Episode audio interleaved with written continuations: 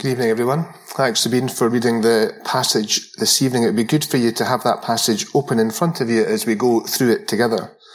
Now, let me just ask you a rhetorical question before we get started. When things in your life are difficult, or things in your life are challenging, what or where is your first port of call? And the book of Jonah could be described as a great comeback story. And the Bible's full of great comeback stories, isn't it? I mean, in fact, there's a book called The Prodigal Prophet written by Tim Keller on the book of Jonah. And there's remarkable similarities between the parable, the parable of the prodigal son and the book of Jonah. But we like hearing about comebacks, don't we? Like we find it encouraging and we find it uplifting. And we might even shed the odd tear at a comeback story that maybe tweaks at the heartstrings. And the Bible's full of stories of people who were down and getting back up. And that's only made possible because of God's intervention. So our theme through the book of Jonah is the Lord saves. And here we see him in action in this chapter as he rescues Jonah. And it's not because of anything that Jonah's done, because he certainly doesn't deserve it, but God rescues him and he makes the comeback possible. God in his righteousness and authority with the power to save and the power to rescue. And it's His grace that provides salvation for Jonah. Now, this is actually a first for me. Um, you write devotions or give your testimony or lead Bible studies, uh, but actually uh, taking time to delve into a passage and preach, this is a first for me. And when Alastair asked me, uh, probably quite a number of months ago now, I thought 27th of March, that's miles away. I've got loads of time. And that time has, has kind of collapsed on me. Um, but it's new for me. And, but when he asked me if I wanted to do it, I was probably a little bit slower to accept than I should have been. I don't know what you're like, but when someone suggests to me that you should do something that takes you out of your comfort zone, I'm a little bit, I'm a little bit reticent. I'm not one to embrace new opportunities quickly. And I usually prefer to consider and weigh things up before, before agreeing to do it. And I think it's funny that it just happens that uh, I felt like that, and Alastair's asked me to preach on the book of Jonah. Um, but I'd maybe go a bit a little bit step further than that actually. And as we look at Jonah tonight, um, and we delve into him a little bit further, we'll maybe recognise that there's actually something of Jonah probably in each of us. You see, I think what we see with Jonah is that he has a head knowledge, but not a heart understanding of God's grace and forgiveness. And so what we have here in chapter two is a study of a sinner in desperate need of God's grace. And it should act as a reminder to us that none of us should feel the same level of pride and ignorance towards others. Now, this scene in chapter 2 is one of these Bible stories that most adults, even if they're not Christians, will have heard and they'll remember. But they're maybe not able to recall what went before it or what went after it. But when they were young, our two used to watch VeggieTales videos and there's a clue to giving away my age that I'm talking about videos and not DVDs or live streaming through Netflix or Amazon. But anyway, one of the videos was called Jonah and the Pirates. And it would have known that you could teach the gospel to children through cartoon characters dressed as peas and carrots and aubergines and the like. And it's really effective and it's not as daft as it might sound. And the songs really get stuck in your head. And as I'm telling you all of this, I can hear one of the tunes in my head right now called We're the Pirates Who Don't Do Anything. But when Archie was talking last week, um, one of the reasons that Jonah was fleeing from the Lord was that he had categorized the Ninevites as the worst of sinners. And therefore, in Jonah's mind, he limited God in his ability to reach out to all people. Well, I can, I can see something of that in myself at times. Perhaps in the way in which the sin of others is categorized in my head as perhaps worse than any sin that I might commit. And I think that, of course, leads you into thinking that perhaps the grace of God and the forgiveness that He offers is not so deserving for some as it is for others. Well, I think that's an application point for us, isn't it? That danger of a head knowledge but not a heart understanding.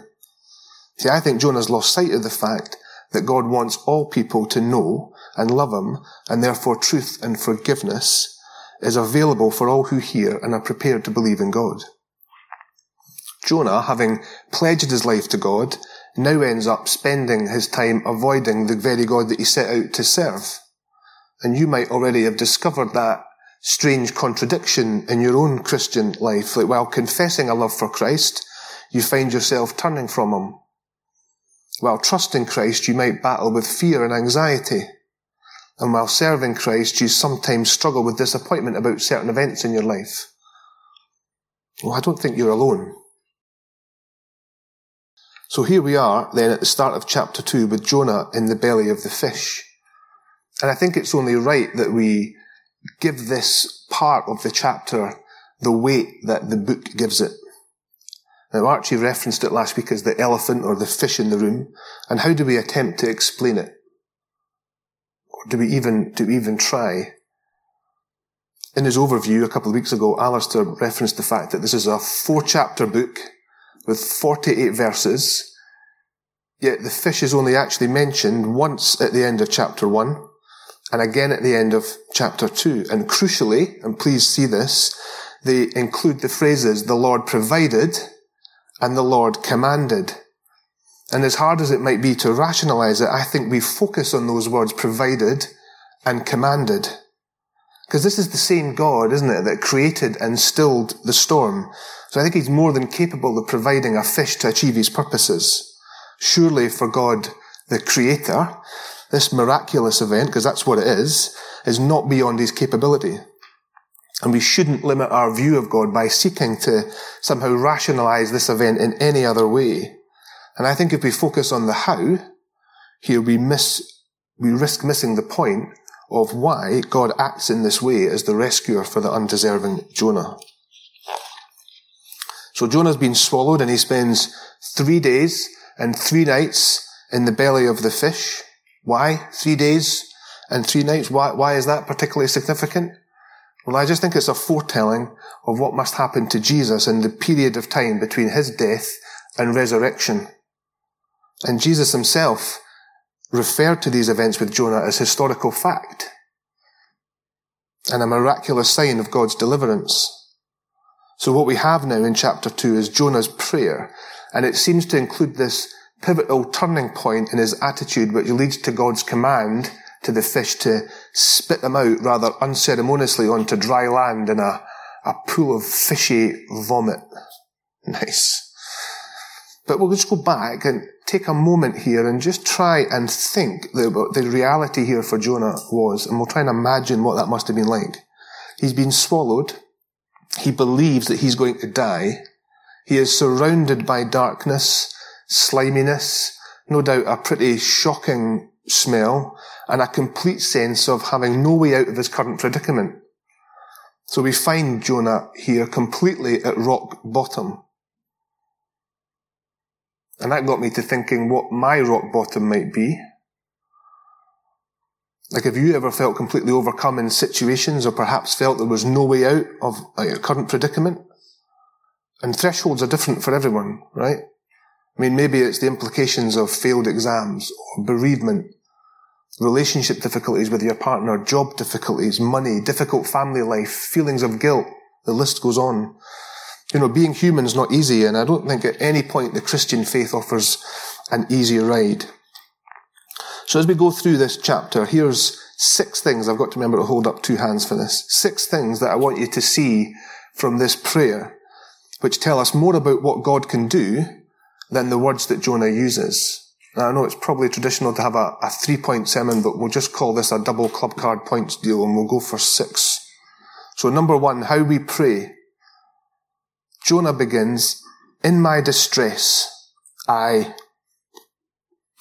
So how would you finish that sentence? Sometimes it's easy to look at these Old Testament characters and think that I couldn't, I couldn't be like them. But when you actually get stuck into the relevant scriptures, you quickly see that they were ordinary folk in the sense that they were imperfect and prone to making mistakes. Yet, God uses them anyway. And they really knew how to pray and they were honest with God as they prayed. You see, I think God is not some cosmic distant thing. He's our Father who knitted us together and He knows how we feel. If you are taking notes today, just jot down Psalm 139 and read it at your leisure. And read for yourself about the God who's all seeing, all knowing, all powerful, and present everywhere. And let that just sink in and be a reassuring truth for you. You know what I've been reminded of as I've studied this book is that Jonah's prayer resembles many prayers that we read in the Psalms. And I think that this indicates that Jonah really knew his scriptures. And when he was struggling for the right words to use and the right words to pray, he remembered the words used by others. Just as a couple of examples, we can look through Psalm 18 and 30 and we can see great similarities between the words used by the psalmist and the words in Jonah's prayer, indicating that Jonah in this moment was recounting what he knew from scripture. And as Jonah's doing with this prayer, when we're struggling and we just can't find the words, we can use someone else's words and revert to scripture. You see, Jesus taught about prayer, didn't he, when he was laying out the Lord's Prayer? That your Father knows what you need before you ask Him. And the Lord's Prayer was given by Jesus as a template almost to his followers on how they should pray. And Jesus himself hit rock bottom, of course. His friends had deserted him. Enemies had gathered. He was condemned to death, beaten, tortured, nailed to a cross. And at that point, what did he pray? We just read Psalm 22 and we can see the words that Jesus used when he prayed. See, Jonah's disobedience causes him to feel real separation from God. And if we look through verses 2 through to 4, we've got all the aquatic analogies. He's deep in the realm of the dead, hurled into the depths, into the very heart of the sea, and the currents swirled about me. All your waves and breakers swept over me. Jonah believes himself to have been banished from God's sight. Now, if I could be honest at this point, I'd say that at various times in my Christian faith, I've felt distant from God not particularly engaged. And what we've seen with Jonah is that it's his pride and stubbornness to do things his own way that have meant that there's been parts of his life that he's not been willing to give over to God. And he's wanted to retain control for himself. Well, that, that resonates with me. I don't know if that resonates with you. For me, I can look back and think that it's at times only ever been me that's created distance from God like he hasn't moved, but I have. I've made choices to neglect prayer or Bible reading or study, maybe even fellowship, not invested time into the relationship. And I just wonder how quickly our human relationships would go south if we took the same approach. But importantly, perhaps attitudes like that make us indifferent towards others, maybe even hostile and we're prevented from having the compassionate heart that God wants us to have. It's certainly led me at times to experiencing an inconsist, excuse me, an inconsistency in my relationship with God, but it's been one that's been entirely of my own making. See, I think our hearts only begin to change when we recognize God's grace, because that is what drives our compassion towards others. I wonder if, like Jonah, it sometimes takes a bitter or even painful experience to get us to that point of dependence. Now, you can read lots of commentaries on Jonah 2, and lots of commentaries say that this is a good example of a prayer to follow. And in some ways we can look at it and think that it is a good prayer. But I think what makes the prayer great actually is not what Jonah says, but what we can learn from God about it. Therefore, I think that means we can have confidence that God hears our prayers almost despite the specific words that we use. Because he's more interested in the heart that lies behind it. So number two, God answers the prayers of his people. Jonah cries out in his distress and in verse six recognizes that you, Lord my God, brought my life up from the pit. So this is not some insignificant deity or idol that the pagans may worship like the sailors on the boat. Like he's interested in us and he's sovereign and powerful. And let me just read this from 1 John chapter 5, and it's just a couple of verses, verses 14 to 15. This is the confidence which we have before him, that if we ask anything according to his will, he hears us. And if we know that he hears us in whatever we ask, we know that we have the requests which we've asked from him.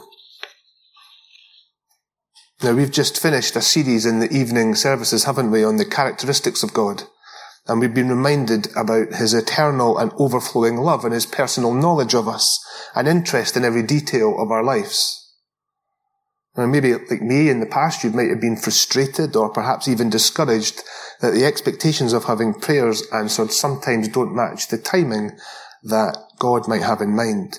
But we need to be reminded of the promises of God and that his wisdom far exceeds our own. Remembering that he is the creator, but we are created beings in his image.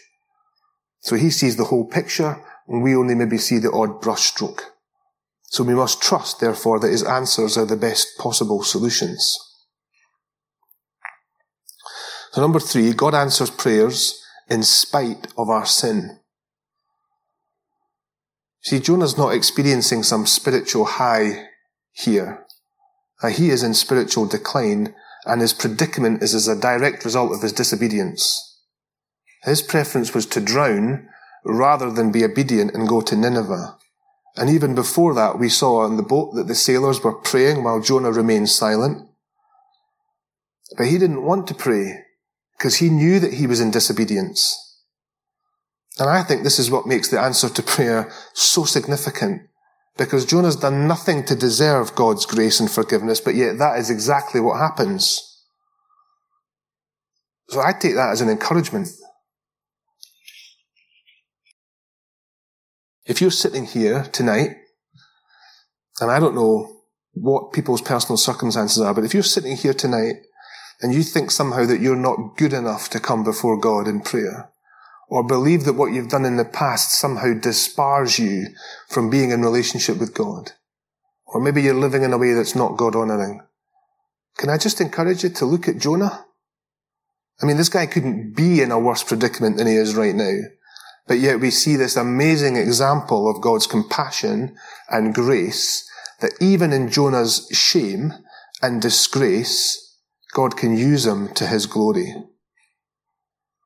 And that got me to thinking about wondering maybe how many times I've used my sinful behaviors and attitudes as self-made barriers that prevent us from coming to the Lord in prayer. See, I think what we see in this section of the book of Jonah is that the depths of God's grace are deeper than the roots of Jonah's disobedience. I mean, he might be where he is as a result of God's judgment for the sin that he's committed, but it's the same God who's holy and judges sin is also the same God that shows compassion, mercy, and forgiveness to all who believe in him. Now that is the wonderful message of the Christian faith, isn't it?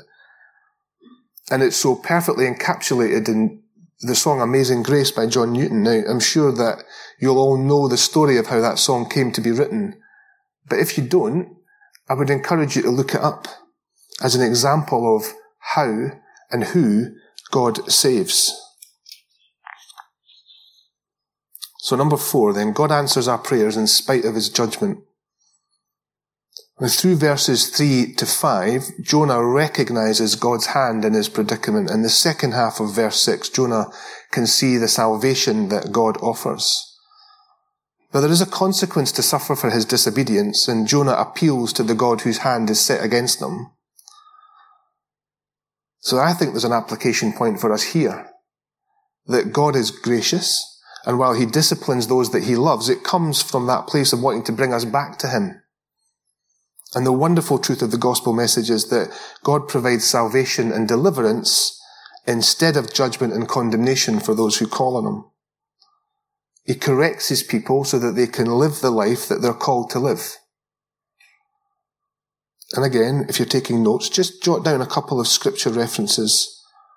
Hebrews 12, 4 to 11, Ephesians 2, 1 to 9. And just read in your own time a bit more about how God disciplines those he loves and how through God's grace we're made alive through Jesus Christ. Number five, we're almost there. God answers our prayers in spite of our misplaced pride. Now, can look at verse 7 as a pivotal verse, is the point where Jonah remembers the Lord as his life is ebbing away.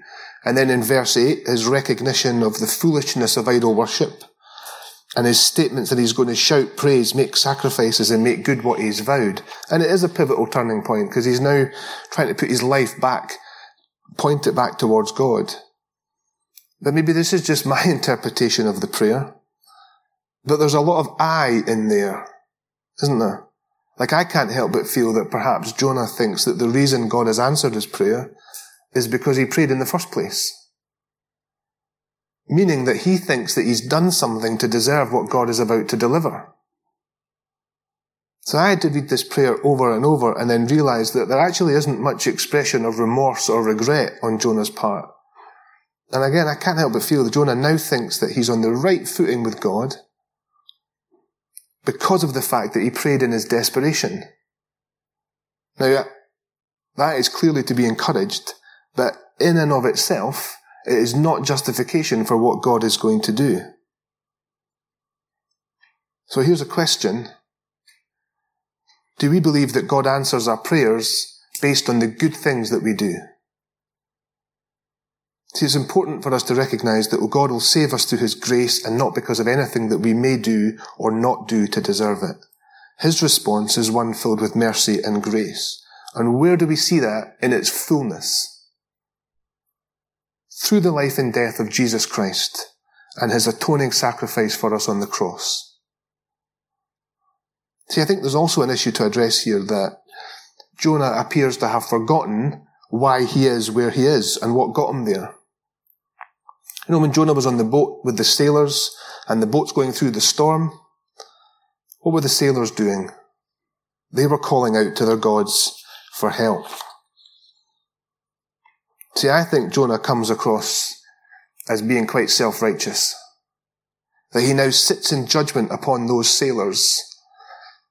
And I think, and it's just an interpretation, but I think he's basically saying, those sailors, they are so stupid like they worship and cling to worthless idols that can't save them.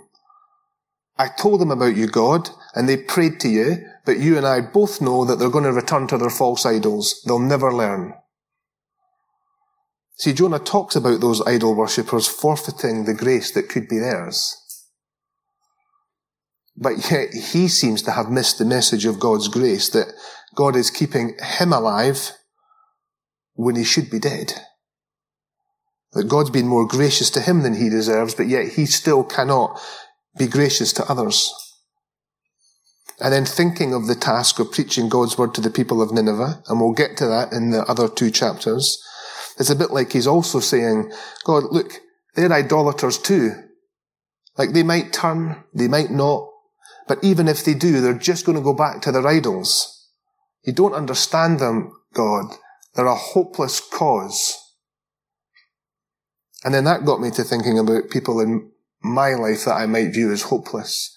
And I don't, I don't mean that in an unkind sense, but in the sense of thinking that God will never be able to get through to them. So in my head, I'm already limiting God's ability to make breakthroughs into people's life.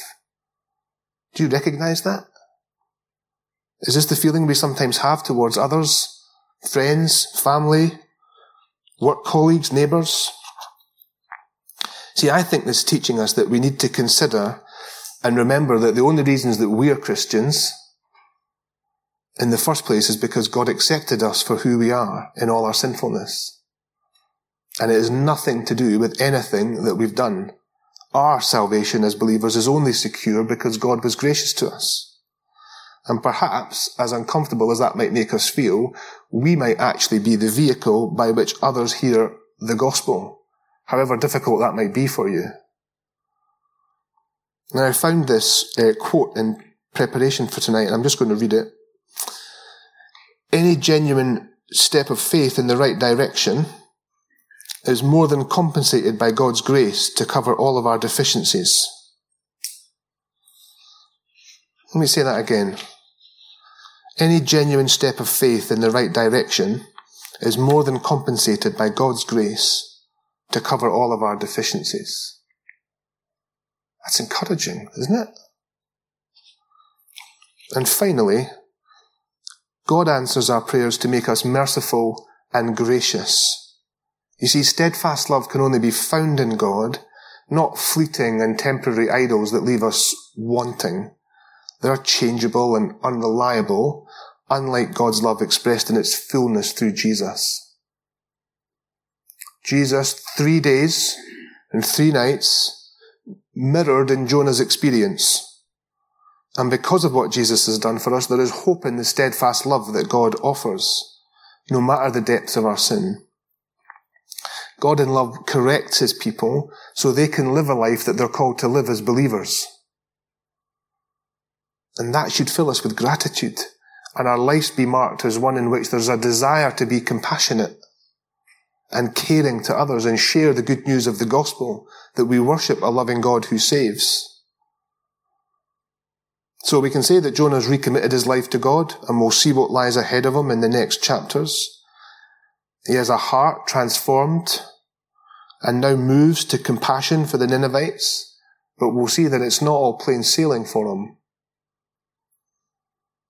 But at least he now seems to be pointing in the right direction. See, Jonah's prayer warns us, I think, of spiritual superficiality, and it reminds us that God's method of saving us isn't always the method that we would have chosen.